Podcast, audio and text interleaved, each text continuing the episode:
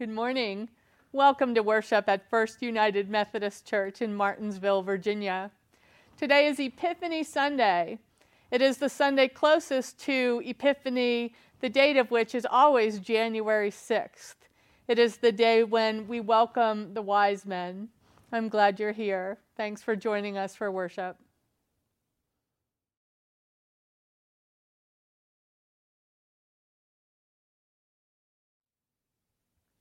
Will you join me in reading responsively our call to worship, which is based on our scripture lessons for today from the second chapter of Matthew's Gospel and also the 60th chapter of Isaiah?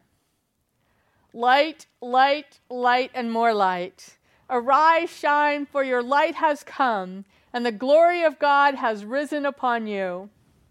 Nations shall come to your light and kings to the brightness of your rising.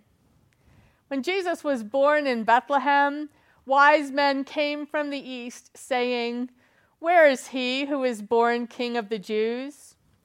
For we have seen his star in the east and have come to worship him.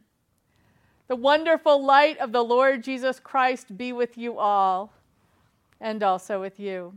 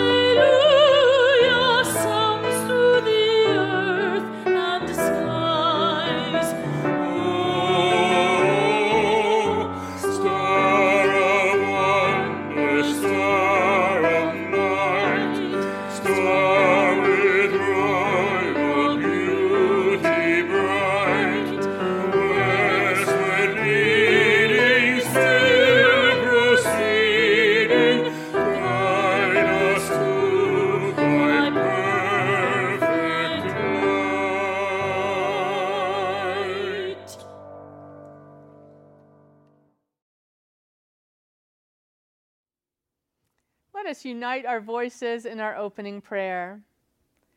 God of all people and all places, like the Magi, we would journey into the presence of Jesus the Christ. There we would offer our gifts. Before Christ, we would lay the realities of our lives, good and bad. We offer our joy and love and laughter that they might be made holy.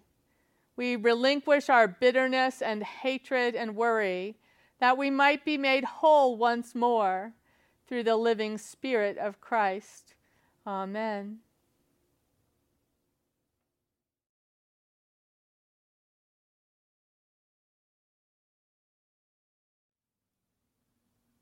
I'd like to ask for the attention of the children for the children's time. Well, last week we talked about the shepherds, and this week we are talking about the magi or the wise men we celebrate the coming of the wise men on January 6th every year, on a day that we call Epiphany.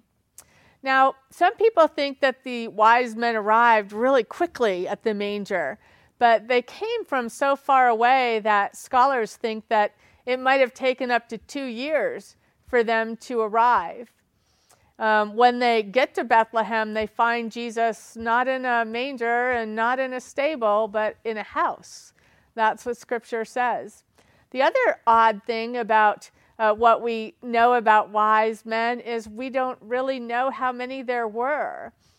There were three gifts gold, frankincense, and myrrh. So we, we just traditionally have, have assumed that there were three wise men, one for each gift, but we don't actually know how many they were, there were. They're not named or numbered in Scripture. But the question that has always captivated me is what made the wise men wise? Um, we know that they were astrologers that came from the East. So, is it that they were educated men? Is it that they were from foreign lands and had traveled widely travel is a very broadening experience? I don't think so, though. I think what made the wise men wise is that they were still searching, they were still seeking. The wisest people I know are still asking questions, still know that they don't know all of the answers, and still really try to learn from everyone they meet, no matter how old they are, no matter where they've come from, they, they try to learn everything that they can from the per- people that God places in their midst. And that's, I think, what makes the wise men wise. They didn't just see the star in the sky and shrug their shoulders and try to explain it. They went searching to find out what it pointed to and what it meant. So that's why I think the wise men were wise, because they were still seeking, they were still searching. And I hope that you'll do the same because I really do think that that makes life a whole lot more interesting and a whole lot more meaningful. Thanks for joining me. I look forward to seeing you next Sunday.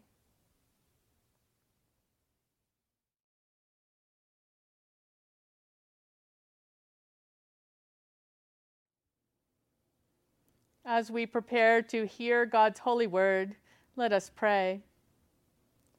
Spirit of God, in the proclamation of your word, reveal to us the hidden mystery of your love in Christ, and strengthen our faith that we may serve you with boldness.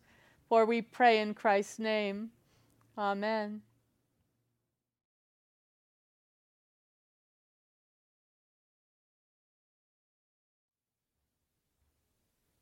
Our Old Testament lesson this morning is found in the 60th chapter of Isaiah, beginning with the first verse.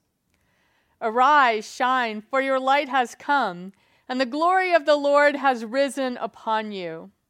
For darkness shall cover the earth, and thick darkness the peoples, but the Lord will rise upon you, and his glory will appear over you. Nations shall come to your light, and kings to the brightness of your dawn. Lift up your eyes and look around. They will gather together, they come to you. Your sons shall come from far away, and your daughters shall be carried on their nurses' arms. Then you shall see and be radiant.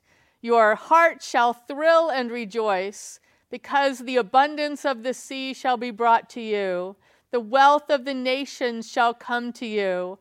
A multitude of camels shall cover you, the young camels of Midian and Ephah. All those from Sheba shall come. They shall bring gold and frankincense and shall proclaim the praise of the Lord. The word of God for the people of God. Thanks be to God. Amen.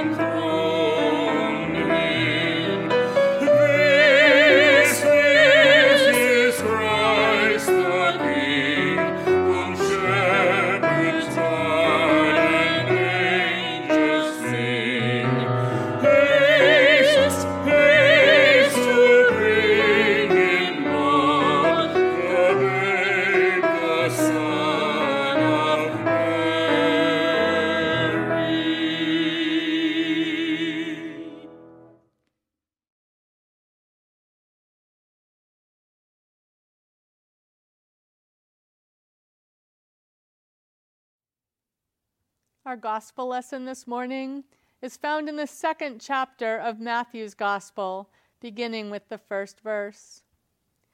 In the time of King Herod, after Jesus was born in Bethlehem of Judea, wise men from the east came to Jerusalem asking, Where is the child who has been born King of the Jews?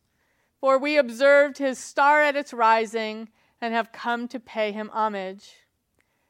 When King Herod heard this, he was frightened, and all Jerusalem with him. And calling together all the chief priests and scribes of the people, he inquired of them where the Messiah was to be born. They told him, In Bethlehem of Judea, for so it has been written by the prophet, And you, Bethlehem, in the land of Judah, are by no means the least among the rulers of Judah. For from you shall come a ruler who is to shepherd my people Israel. Then Herod secretly called for the wise men and learned from them the exact time when the star had appeared. Then he sent them to Bethlehem and said, Go and search diligently for the child. And when you have found him, bring me words so that I also may go and pay him homage. When they had heard the king, they set out, and there ahead of them went the star that they had seen at its rising until it stopped over the place where the child was. When they saw that the star had stopped, they were overwhelmed with joy. On entering the house, they saw the child with Mary, his mother, and they knelt down and paid him homage. Then, opening their treasure chests, they offered him gifts of gold, frankincense, and myrrh. And having been warned in a dream not to return to Herod, they left for their own country by another road. This is the gospel of our Lord Jesus Christ. Thanks be to God. Amen.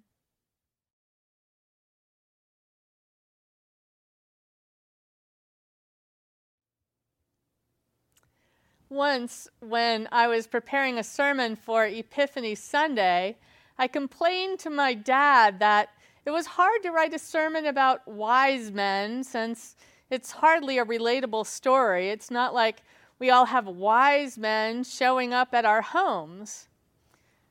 What do you mean? he asked. I've been to your house. I think we can all agree I walked right into that one. But the wise men are by far the most exotic characters in the Christmas story. They are favorites in many nativity scenes because of the awesome costumes, the, the long, colorful robes, and the elaborate headpieces, and of course, their curious gifts gold, frankincense, and myrrh. Ancient tradition is that they arrived in Bethlehem 12 days after the child was born, although scholars say it was probably two years later, and they find Jesus not in a stable, but in a house. The day of the arrival of the wise men is called Epiphany. Its symbol is the star they followed. In many places in the Christian world and in Orthodox churches, Epiphany is a bigger celebration than Christmas. Gifts are given and received, remembering the gifts of the Magi. Rise, shine, for your light has come, the prophet Isaiah wrote. The people at the time were in exile, under house arrest essentially in Babylon, miles and miles away from home.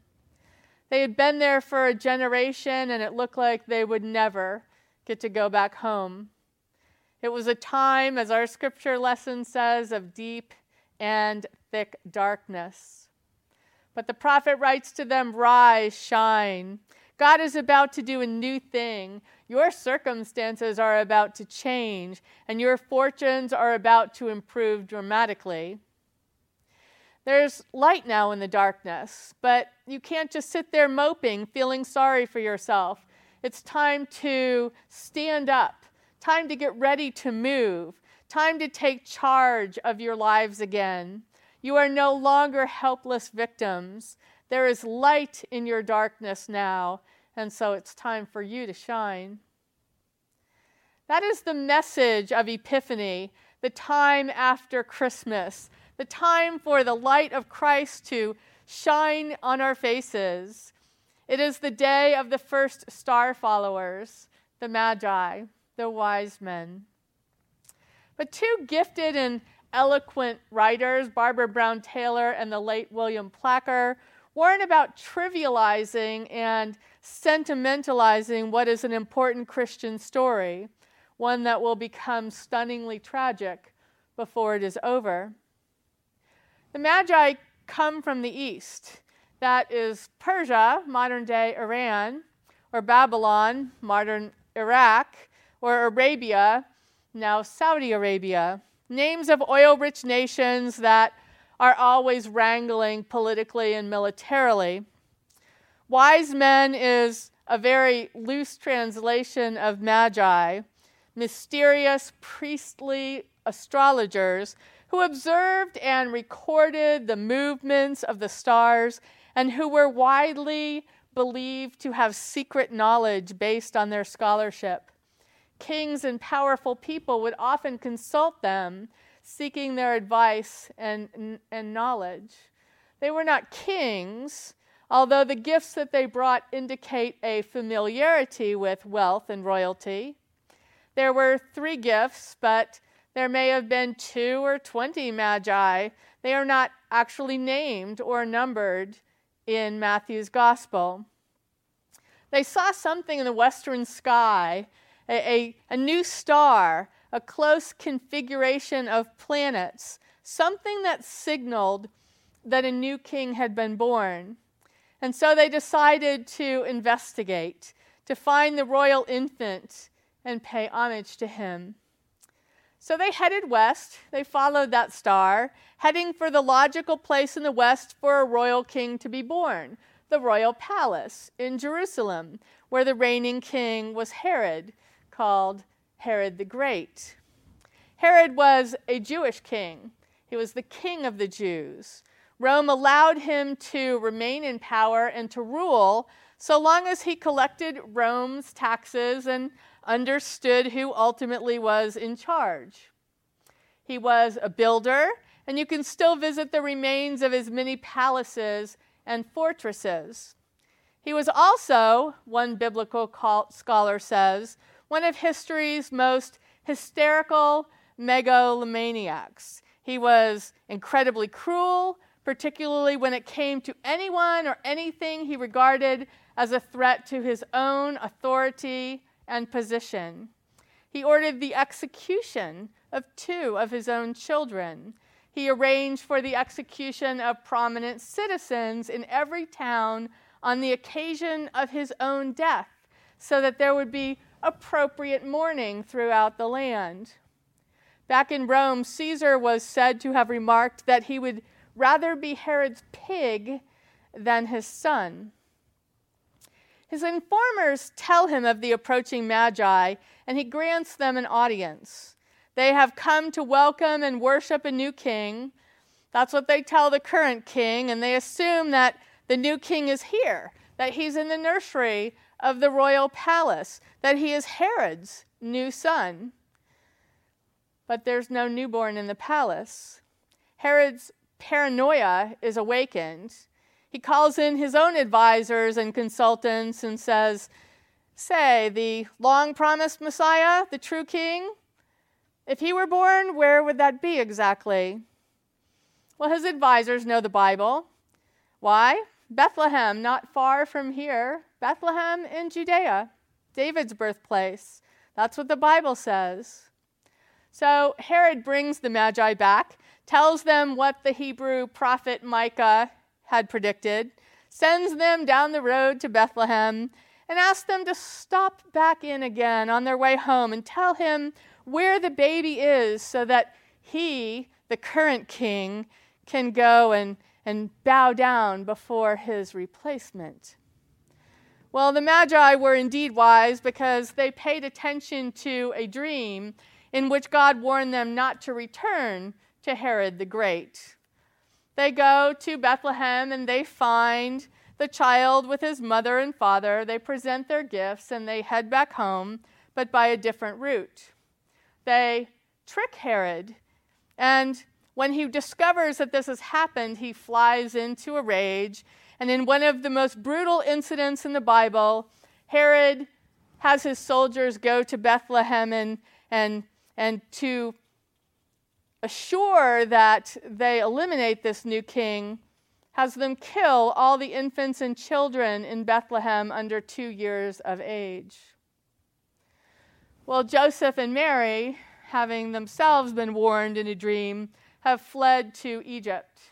And so Jesus begins his life as a refugee, far from home. When Herod dies, maybe a year or two later, the family moves again all the way north, all the way past Jerusalem, north to Nazareth, where the story began with their engagement and that mysterious angel.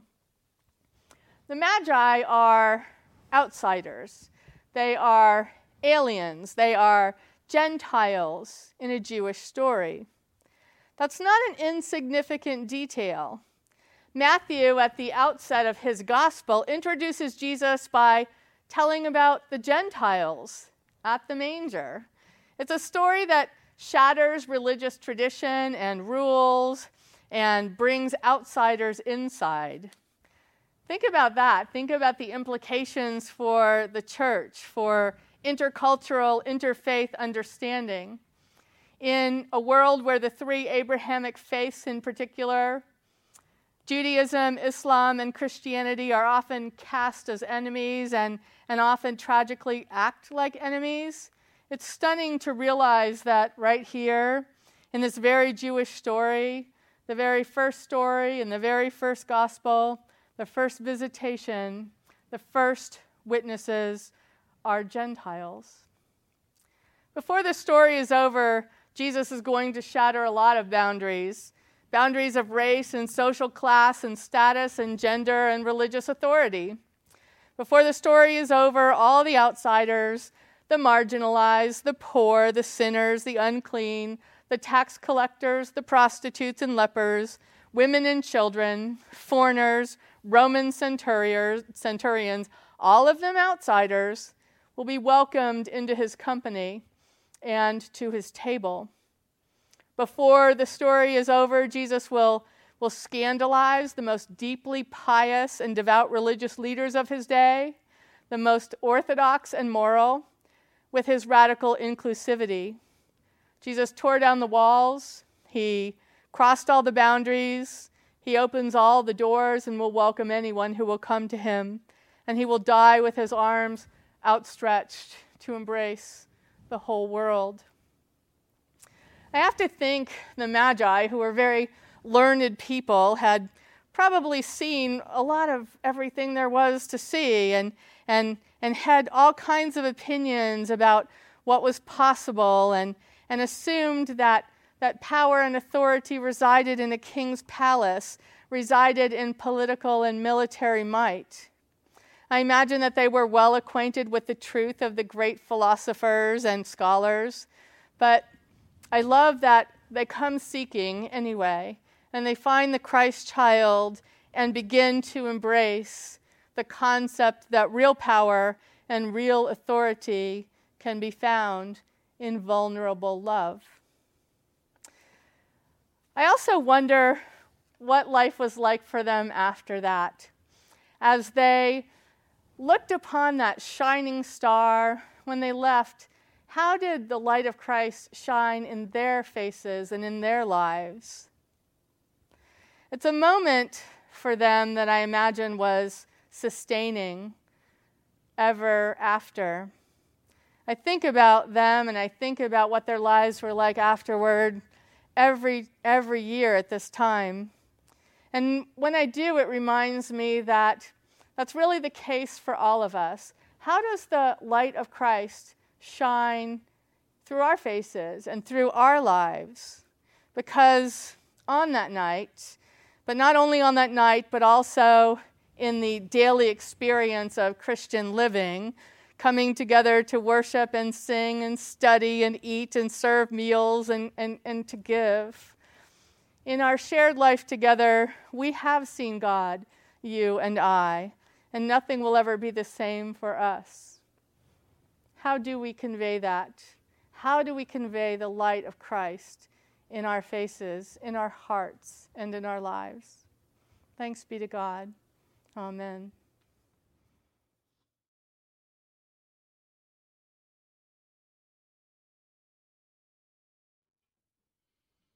stable on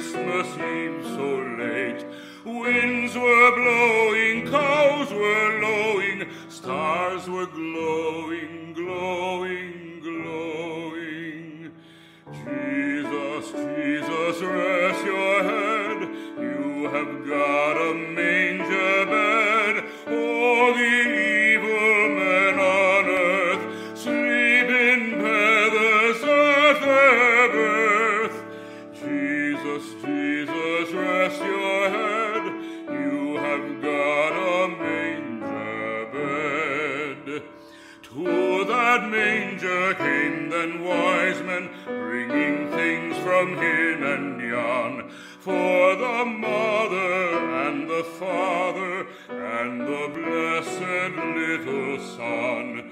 Milkmaids left their fields and flocks and sat beside the ass and ox. Jesus, Jesus, rest your head. You has got a manger bed. All the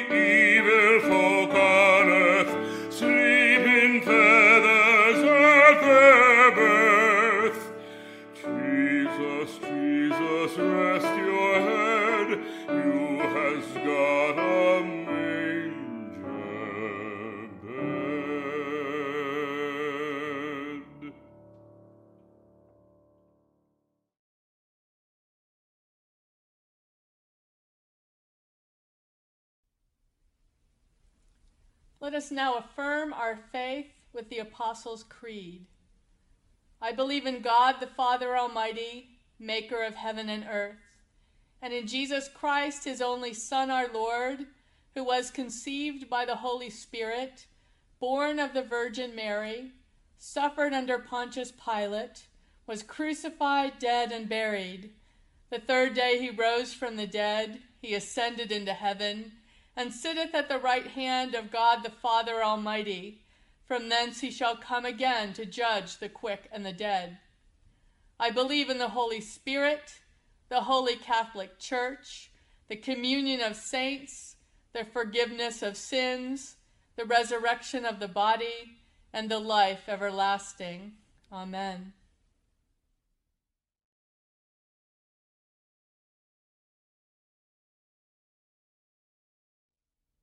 Now, with the boldness of children of God, let us pray as our Lord has taught us. Our Father, who art in heaven, hallowed be thy name. Thy kingdom come, thy will be done, on earth as it is in heaven. Give us this day our daily bread, and forgive us our trespasses as we forgive those who trespass against us. And lead us not into temptation, but deliver us from evil. For thine is the kingdom, the power, and the glory forever. Amen.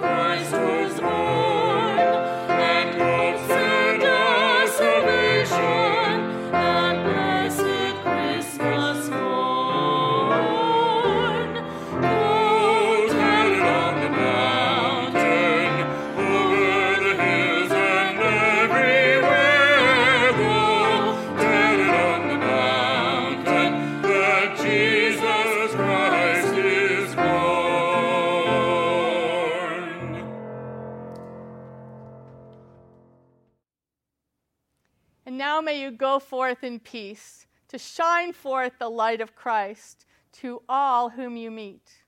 Amen.